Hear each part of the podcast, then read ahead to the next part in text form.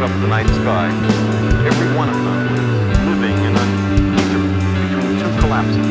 An initial collapse of a dark stellar gas cloud to form the star, and a final collapse of luminous star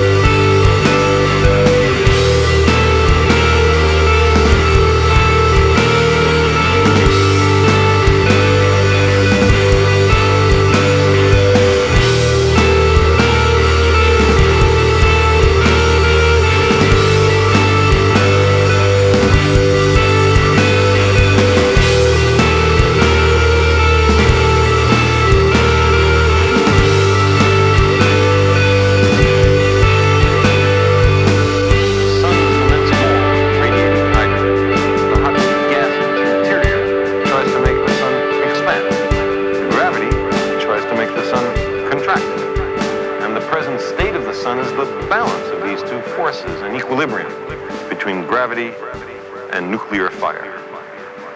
In this long middle age between collapses, the stars steadily shine.